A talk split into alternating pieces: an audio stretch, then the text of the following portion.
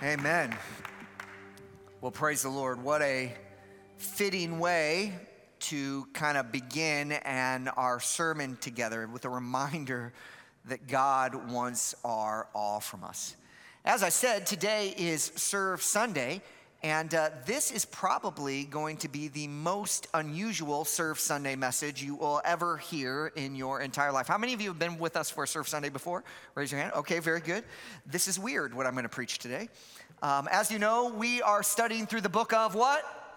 Joshua and just happen to where we land in the text today is Joshua chapter 7 and Joshua chapter 8, which the main, sto- main story there in 7 and 8 is the story of Achan.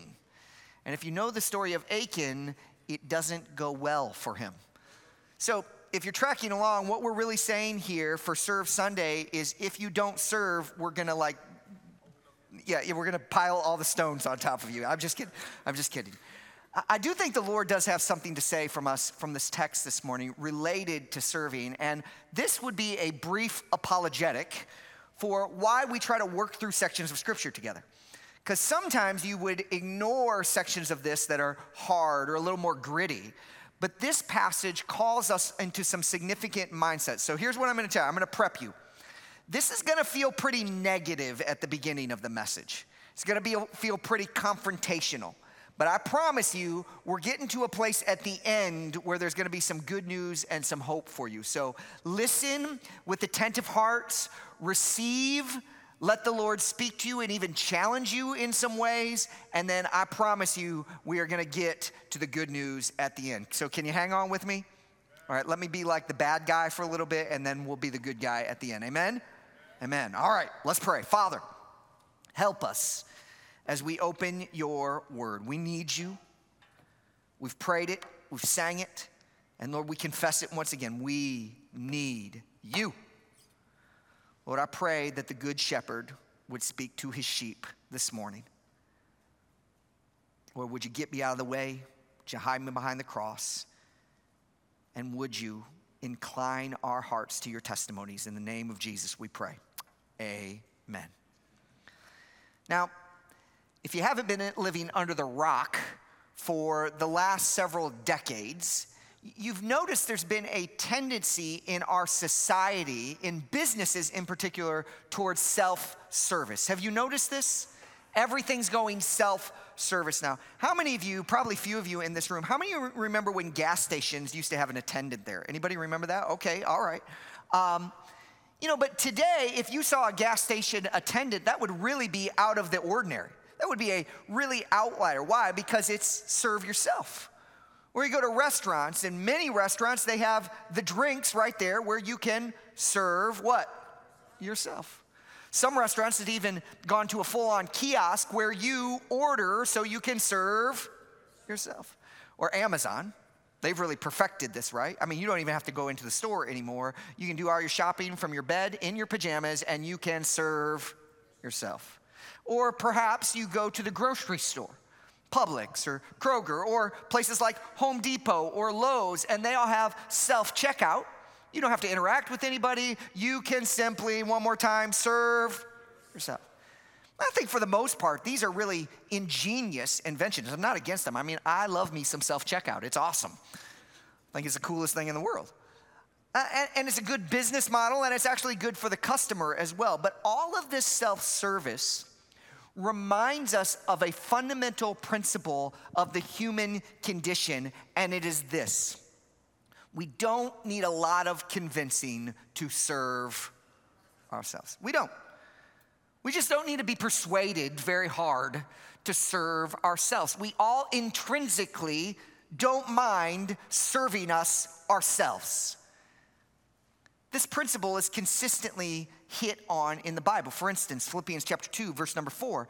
Everyone should look not for his own interest, but also for the interest of others. Why does Paul have to say that? Because we're prone to look out for our own interest. Or Jesus, Matthew chapter 22, verse 39. Love your neighbor as you love who? Yourself. Or Galatians chapter 5, verse number 13. Don't use this freedom in Christ that you've received as an opportunity for the flesh or as an opportunity to serve yourself, but rather serve one another through love. Why does the Bible have to consistently remind us not to serve ourselves, but to serve others? Well, think about it for just a minute. Just think about it. You ever been around a toddler before? How many of you have been around these little tyrants? Yes, okay. I heard one person say one time, toddlers would kill you, they just lack the size. That's true, that's true. You don't have to teach a toddler to be greedy. You don't.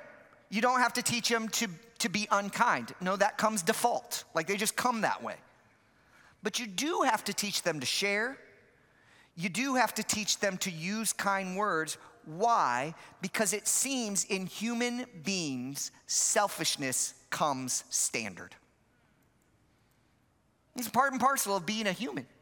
Selfishness comes standard. We tend to think of ourselves before thinking of others. I bring this up this morning because that is exactly what we see happening in the story of Joshua chapter 7 and 8 today.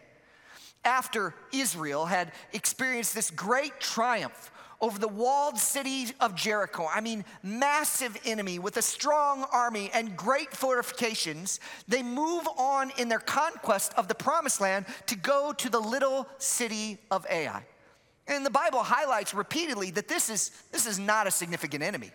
This is a small enemy with few people. But when the children of Israel go on the offensive, things do not go well. Look at what it says, Joshua chapter 7, verse number 3. Don't send all the people, but send about 2,000 or 3,000 of the men to attack Ai. Since the people of Ai are so few, don't wear all the people out. I mean, the, this, is, this is confidence supreme right here. We don't even need the whole army, just send a little bit of people out there. So about 3,000 men went up there, but they fled from the men of Ai. The men of Ai struck down 36 of them and chased them from outside the city gates to the quarries, striking them down on the descent. As a result, the people lost heart. What happened? Joshua falls down before the Lord and says, What is going on? I don't understand with this, what is going on. Basically, God says to Joshua, Get up. Verse number 11 Israel has sinned. They have violated my covenant that I appointed for them. They have taken some of what was set apart. They have stolen, deceived, and put those things in their own belongings. You see, when God invited Israel to be involved in his work of taking over the city of Jericho, he gave them particular instructions about how that was to be done. They were to march around the city, they were to blow the trumpets, and then God would do the fighting for them. But in the destruction of the city, they weren't to take any plunder. God was very explicit about that. In fact, back in Joshua chapter 6, verse 18, we read the Lord's instructions. But keep your thing yourselves from the things set apart, or you will be set apart for destruction. If you take any of those things, you will set apart the camp of Israel for destruction and make trouble for it. And yet, in spite of the Lord's magnificent display of power, he knocked down the city walls. And in spite of his clear and direct warning that there would be blood to pay if you defied his commands, Achan defied the Lord and chose to do things his own way. Joshua 7, verse number 21. When I saw among the spoils a beautiful cloak from Babylon, five pounds of silver, and a bar of gold weighing a pound and a quarter, I coveted them and took them. The story of Joshua 7 and 8 is a cautionary tale. And it reminds us of a profound principle. Look, and it's this God's work must be done in God's way. God's work must be done in God's way. Here's the thing Did God need the Israelites to topple Jericho? Yes or no? He's God. I mean, they didn't even really contribute. I mean, do you think really walking around the city or the ram's horn, God was like, man, if I just had a group of people with a marching band, then I could take over Jericho? No, he didn't need them at all. And yet he chose to include them in his work, in his supernatural display of power. He says, Guys, you are invited into my work in the world. But listen, if you're gonna be doing my work in the world, you better do it my way. Achan heard the warnings, Achan heard the counsel, and yet the problem was Achan was not interested in God's kingdom, Achan was interested in Achan's kingdom. He wasn't really about the agenda of God. He was really about the agenda of Achan. Yeah, yeah, yeah, Lord, good plan, good plan. Nice job knocking down the plans. Now I got to get some from me. Here's the reality a true servant's heart values thy kingdom come over my kingdom come. And that's what Achan got backwards. Achan was about my kingdom come, not about thy kingdom come. Which leads me to my point this morning. It's simply this we must value the advancement of Christ's kingdom. You got to be about Christ's kingdom if you're going to serve the Lord without the selfish heart of, of Achan. Remember, your default setting, if you're a human in this room, and as I'm looking around, it seems like everybody is. That's a joke, a bad one, but nevertheless, it is a joke. If you're a human being, then you have a bent, a bent towards selfishness. And in order for us to combat that sinful tendency of our heart, we have to say consciously, Lord, I am about your kingdom more than my kingdom. Lord, I'm about the advancement of your agenda, not my agenda. Sometimes those things align, but sometimes they don't align. And when they don't, your kingdom wins. It's the trump card. Thy kingdom come, thy will be done.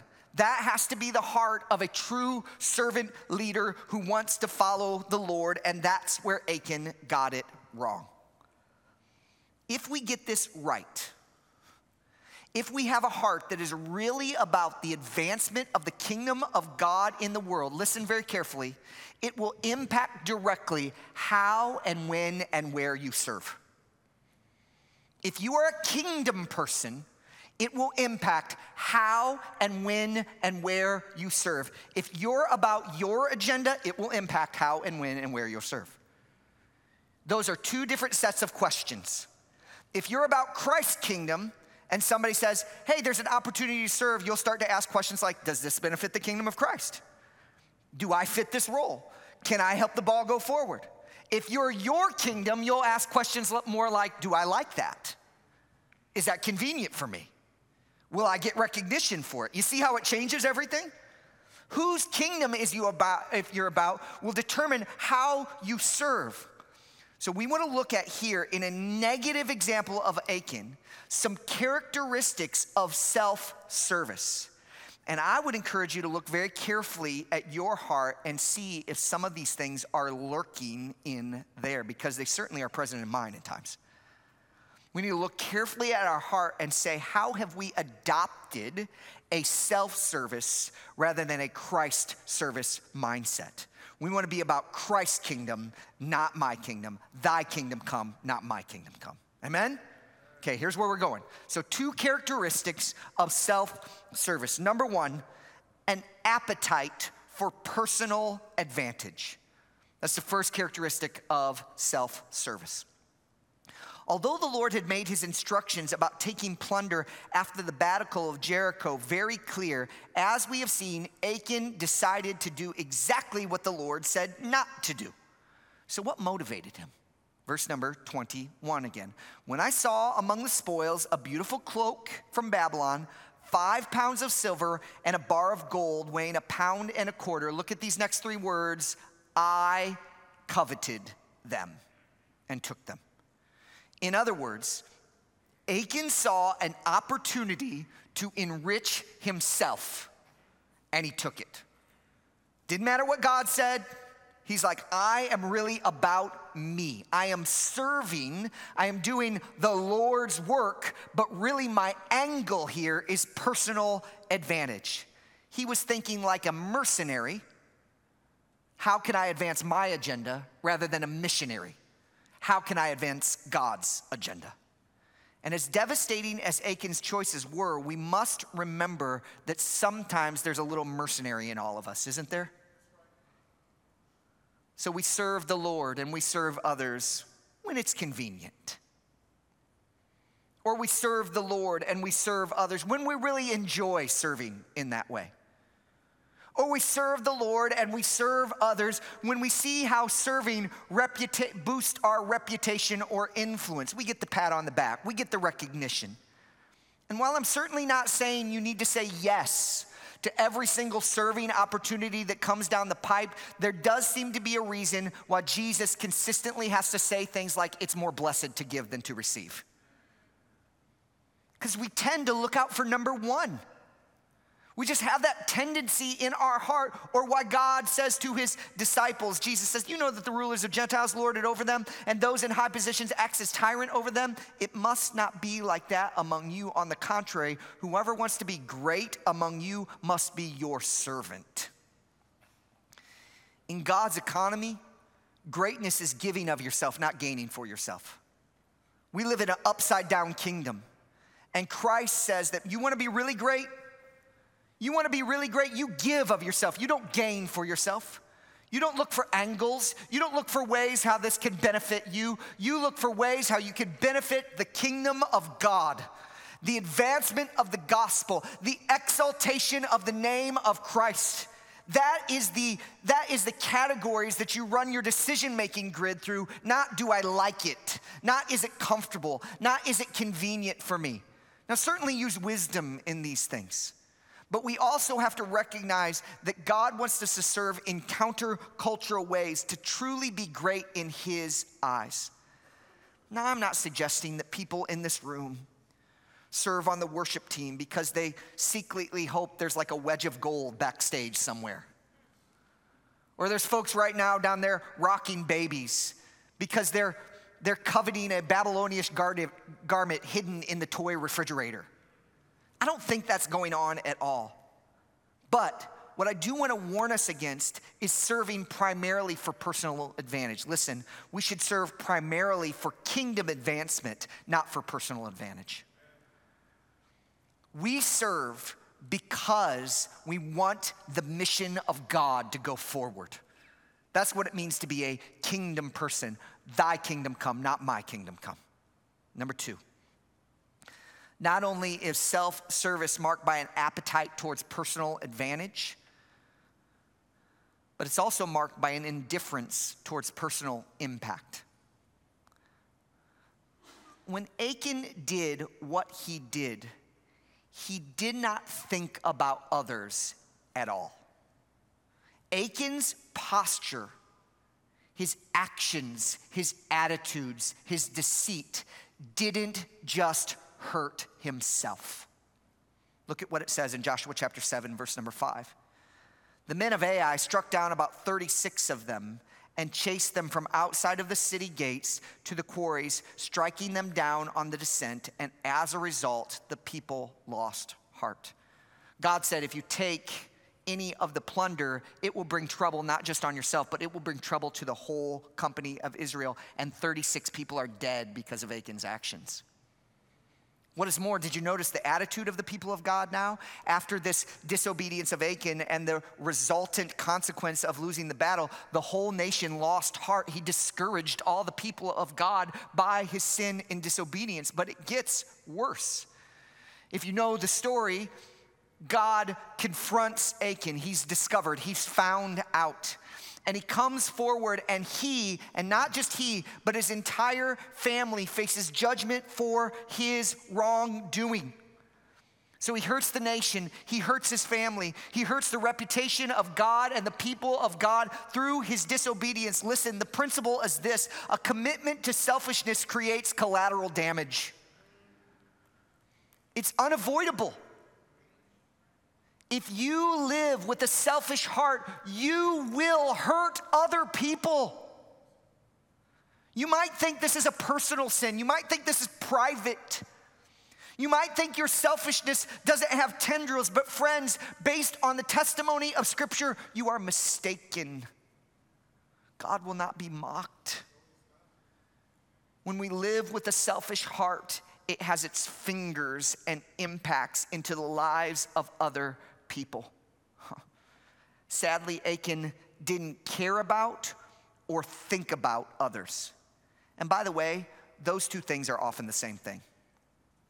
Let me, let me say this. Sometimes we are so self focused that we cannot imagine anything beyond our own perspective. And that's just as selfish as being a jerk. Can I kindly say that? You might not intentionally say rude things to others, but if you never even think about others, that's self centered too. Achan either didn't care, which is bad, or didn't even think, which is equally bad, because the result was the same. Friends, part of being selfless is not thinking about yourself all the time. That's part of being selfless. Um, Pastor Tim Keller says it very wisely. He says it like this Is that up on the screen? Being selfless is to think of yourself less, not to think less of yourself. What do you mean by that, Ryan? I'm not advocating for some sort of like Debbie Downer mentality on yourself. I'm not, I'm not thinking about kind of disdain for yourself. That's not what I'm saying. What I am saying is be so preoccupied with Christ and his kingdom that you're not, you don't have time to be focused on yourself all the time. You're just preoccupied with other things, namely Jesus and his people. And so you don't have time to beat yourself up. You just think of yourself less, not less of yourself. Don't hate yourself. You're made in the image of God. But the key to growing in selflessness is not just loving yourself. The key to growing in selflessness is loving God. Sometimes we try to heal from bad self perception from looking inward, but perhaps we need to heal from bad self perception by looking upward. You are made in the image of God, and you are glorious because of Him. You bear his stamp. You are remarkable in that. Focus on him and the one who sent his son to save you and rescue you from your sin. And then all of a sudden, you won't care so much about your own opinion of yourself because you'll have God's opinion of yourself. The way that we begin to be selfless people is thinking of ourselves less. And Achan got it wrong because the only person he thought of in this story was himself. One of the joys of becoming a follower of Jesus, part of the community of faith, is that you truly belong. The Bible uses imageries like a family or a body. That when you trust in Jesus, you are made part, but that has kind of a dual edge in that. When the Bible says that we are a body, it means not only do we all belong to one another, but we're all also necessary for one another. And that's what it means to be part of a body in one sense. When Calvin, my now 18 year old, uh, was, was in the womb, I broke a, a tiny little bone in my right hand. It, it, they, they call it the snuff box because it's right here and there's little to no blood supply there. It's just a tiny, tiny little bone. It wasn't even a full break, it was just like this little teeny crack in it. And I went to the doctor and they said, Oh man, we're gonna have to put you in a cast. I'm like, Oh, no big deal. It's just a little bone here, no problem. And they said, Uh, it doesn't heal very fast there because of the lack of blood, so it's gonna be eight weeks. And then I'm still thinking, Oh, no big deal. Not a problem. It's just a little teeny bone, just gonna be like a little brace or something. I'm telling you, friends, they put a cast on my hand from my fingers about right here. I couldn't bend them, wrapped my thumb, and it went all the way up to the middle of my bicep. For eight weeks, I could do little to nothing. I, I, could, I couldn't, it was just like this giant thing on my arm because a teeny little bone here. That's really important for a guy who writes sermons for a living, by the way. Couldn't hold a pen, couldn't type, Trisha and I still joke about like she cut up all my food there, and because we had little ones at the time, she would cut them into teeny little bites. And I was like, thank you, honey. No choking for this guy. I still have impulses that when I hold babies, I kind of scoop them up with my left arm because that arm was broken. Well, here's the idea man, even though that was a little teeny part of the body that wasn't doing its job, that was injured or malfunctioning, it impacted the whole. And friends, that's true of us as well. Achan's just one guy, and he had an impact on the whole because he wasn't doing his job in a sense. You know, Ephesians 4, it tells us that the body functions well when every part, every part is functioning as it ought to. Then the body grows itself up in love. We need to say, Yes, I belong, I belong, praise God, I belong, but I don't belong to spectate. I have a role in the body. I'm not just a vestigial organ that's part of the body and has no function. Every part of your body is critical. Every part has a role to play. Yeah, you may never get up on the stage at the church, but you are important and a necessary part of the body of Christ that has a function and a role to play to the glory of God for the good of his body. This is what God has called us to do, and it's how we battle selfishness. To be sure, this is a tragic story. But it does conclude with a note of hope. After Achan's sin was discovered, he faced God's judgment and was executed for his disobedience and the destruction that he caused. It's a tragedy. The Bible tells us that a monument was erected so that Israel would not forget some realities. Look at what it says Joshua chapter 7, verse number 26. They raised over him a large pile of rocks that remain still today. Look at this next phrase. This is critical to understanding the theology of this passage. Then the Lord turned from his burning anger. So Achan, the guilty, faced the judgment that he deserved to turn away God's wrath from his people. And that pile of rocks was to remind God's people that the Lord is just and that sin is severe. But here's the problem we all got a little Achan in us, don't we? We all tend to think of ourselves rather than others. We all tend to be a little more selfish than selfless. And if the Lord is just and sin is severe, are we all destined to the same fate as Achan? To face the wrath of God, to face the punishment that our sins so justly deserve? Gratefully, the answer is no. For one day, God would send the anti Achan, and his name is Jesus Christ. Yes, like Achan, Jesus faced judgment to deliver God's people, but unlike Achan, Jesus was innocent. Yes, like Achan, Jesus faced an ignoble criminal's death. But unlike Achan, Jesus offered himself up willingly for the sins of his people.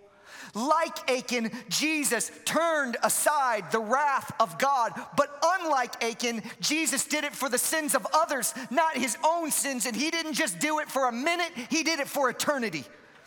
Achan's selfishness brought destruction, but Jesus' selflessness brought salvation. For even the Son of Man did not come to be served, but what did he come to do? To serve and to give his life a ransom for many. And this has radical implications for how we live our lives. You see, because of the work of Jesus, we are free from our Achan like hearts. You don't have to be like Achan anymore because Jesus came to rescue you when you couldn't rescue yourself.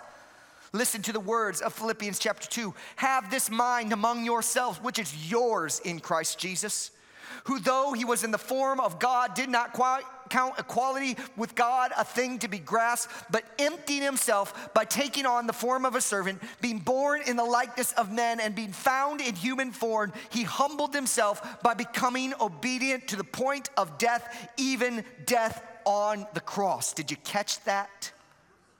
Because of Jesus' servant's heart, you too can have a servant's heart we can serve others because Jesus first served us. Through Jesus, we are freed from seeking our own kingdom and free to seek the kingdom first. Through Jesus, we are free from looking out for our own interest and free to look out for the interest of others. Through Jesus, we are freed from having to receive and free to give freely. In one sense, we have been saved to serve. Sometimes we truncate the gospel of Jesus Christ and we think of the gospel as a then and there message. That is, Jesus died on the cross, so then in heaven and there in heaven we can worship and praise and be free in his presence. And that's true, wonderfully so. But do you know that the gospel is also a here and now message? Meaning that Jesus Christ died on the cross so that you and I, people like you and I, could be free in the here and now. We don't have to be a bunch of Achans but we, through the work of Jesus, can have hearts like the Savior. We have been freed through the work of the Savior on the cross from selfishness to live in selflessness. You are not a slave to yourself. Christ died to set you free. Yeah, Achan turned aside the wrath of God by paying for his own sin. But the good news of the gospel is that Jesus turned away the wrath of God from your sins by taking your place, the innocent for the guilty, the just for the unjust, to bring you to God. That's the greatest news in the world. We have a bunch of servants' hearts in here because the Savior died to make it so. I am not who I once was, and you are not who you once were if you have trusted in the work of Christ. He doesn't just change your destination, He changes your character. You have power, power to lay down your life for the good of others. Now, listen there are certainly many ways you can serve the Lord and serve others. And I'm sure there are countless ways going on in this room that I am not aware of. I'm not trying to discourage you that in any way, shape, or form. But as a church, as a institution as it were the primary way where we mobilize people to use their time talents and treasures for the good of the kingdom of god is what we call ministry teams Ministry teams are made up of members of the Gospel Hope family who have taken responsibility for various aspects of the church's ministry to help our mission move forward. Man, aren't you thankful for the folks serving up in the booth right now on our production team that help us to worship the Lord? Aren't you thankful for the worship team who sang and played for us this morning to help us worship the Lord? Aren't you thankful for the people down the hall serving our little ones to enable us to worship and serve the Lord? Aren't you thankful for the grateful, the, the happy face you saw when you walked in and somebody shaking your hand or giving you a hug or welcome you in in our connections team? These are just members of the Gospel Hope family who are saying, hey, we're taking responsibility for various aspects of the ministry so that the kingdom of God is advanced and disciples are made in our community. What we're gonna do in just a moment is give you an opportunity to connect with many of those ministry teams. So, in just a moment, I'm gonna, we're gonna turn on some house music. We're gonna take a break for about five minutes, and folks are gonna go all over the room. They're gonna have giant signs. You can't miss them, they are literally giant. They're gonna go around the room, up the front, and down the sides of the room, and they're gonna have various signs showing you various opportunities for you to serve. Lord willing, when you came in this morning, you got a little handout that outlines all of those opportunities along with a little of description. And here's what we wanna encourage you to do we wanna encourage you to get plugged into a team right now. You might be new to the Gospel Hope family and just kind of exploring that. Man, go talk to a couple people, sign up, get some information, and see how you can learn more. But we want everybody in here serving in some capacity, not because we need you, although we do, okay? Understand we do. Not because we need you primarily, but primarily because we know that God wants to meet you in your service. You know, there are some aspects of your sanctification, some ways that Lizzie cannot be the Lizzie that Christ wants her to be if she's just a spectator. Just can't. Like the only way that you grow is by serving. So maybe you feel a little bit stuck in your Christian life and you're this is running this is the narrative going through your mind. Well, I don't know, man. I I don't know if I have that much to offer. Shucks. I don't know if I really am wanted on a team. Listen, especially you needs to serve. Because sometimes the way that we get unstuck is by just taking that next spiritual step and saying, Yes, Lord, I'm not sure what I can do, but I want to do something in this. So, can we do that in just a minute? I'm gonna pray for us. Those folks are gonna move, and then just let's have about five minutes of conversation. Don't hesitate, just go talk to them. You're not committing to do it right now, but you're getting more information, getting signed up so that they can contact you and share more about that team. Father, help us to, like Jesus, be selfless and serve. Help us to embrace opportunities. I pray some people in here would just get encouraged this morning to take a step of boldness and begin serving in your kingdom for your agenda through our local church. Lord, we bless your name. We thank you for the opportunity that you invite us to be a part of what you're doing in the world. In Jesus' name, I pray. Amen. Go find somebody and have a conversation.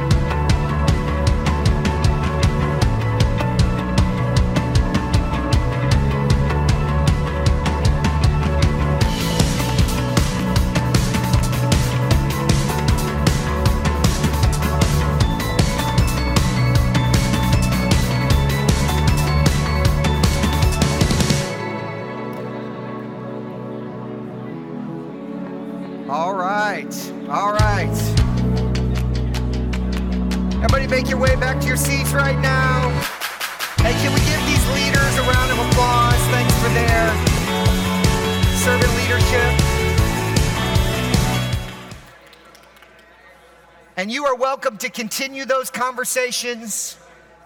If you have any questions, if you have any questions about that and how you can get connected, will you come see Lynn Hall right here? Come see her, and she can point you to the right ministry team leader. The other way that you can get connected is um, there's a QR code up on the screen and you can use the Church Center app, and that shows you all the ministry team opportunities. Let me encourage you to take advantage of that. If you've yet to get plugged in or have questions, click on one of those teams, and an email will go to the leader, and you can have a conversation about that. I do want to invite another group of people up to the stage here in just one moment. As you know, um, Gospel Hope Church um, and First Baptist Church, as of last week, has now merged into one congregation. We are now united as Gospel Hope Church. So praise the Lord for that. Yeah. And over the last several months, I've had the opportunity to meet with some men as well as their wives in training our elders and elders' wives. And so we're really excited. We have nine elders now in our local body, and we, yeah, praise God. And more on the way. So we want to take a minute right now and just bless the Lord for these men and their wives and really give glory to God and pray over them that they would embody what we talked about today selfless not selfish leadership. So I want to invite our elders and elders' wives to come on up here in the front. We just want to take a moment and pray over them. Come on down, guys. Come on. A few of them here.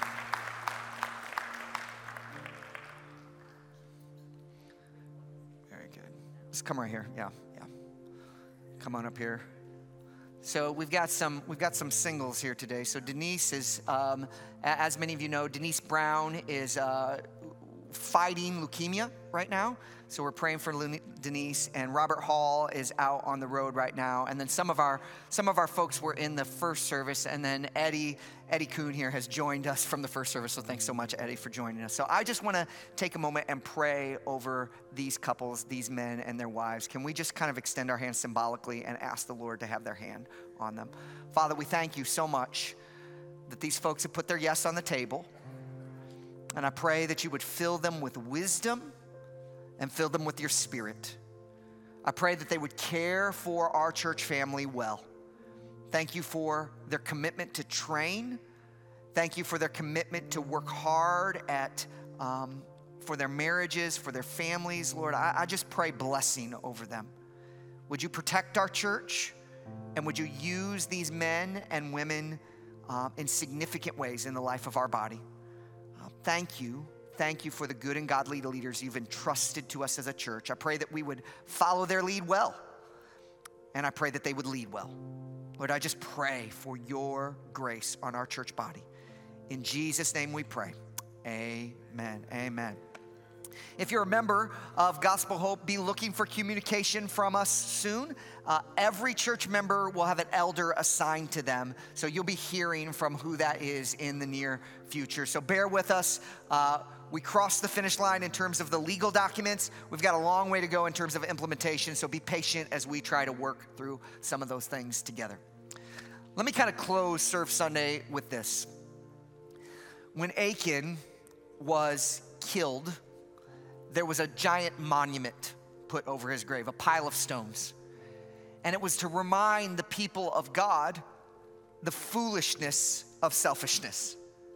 That when you live for yourself, when you live for your own kingdom, it brings disaster and folly.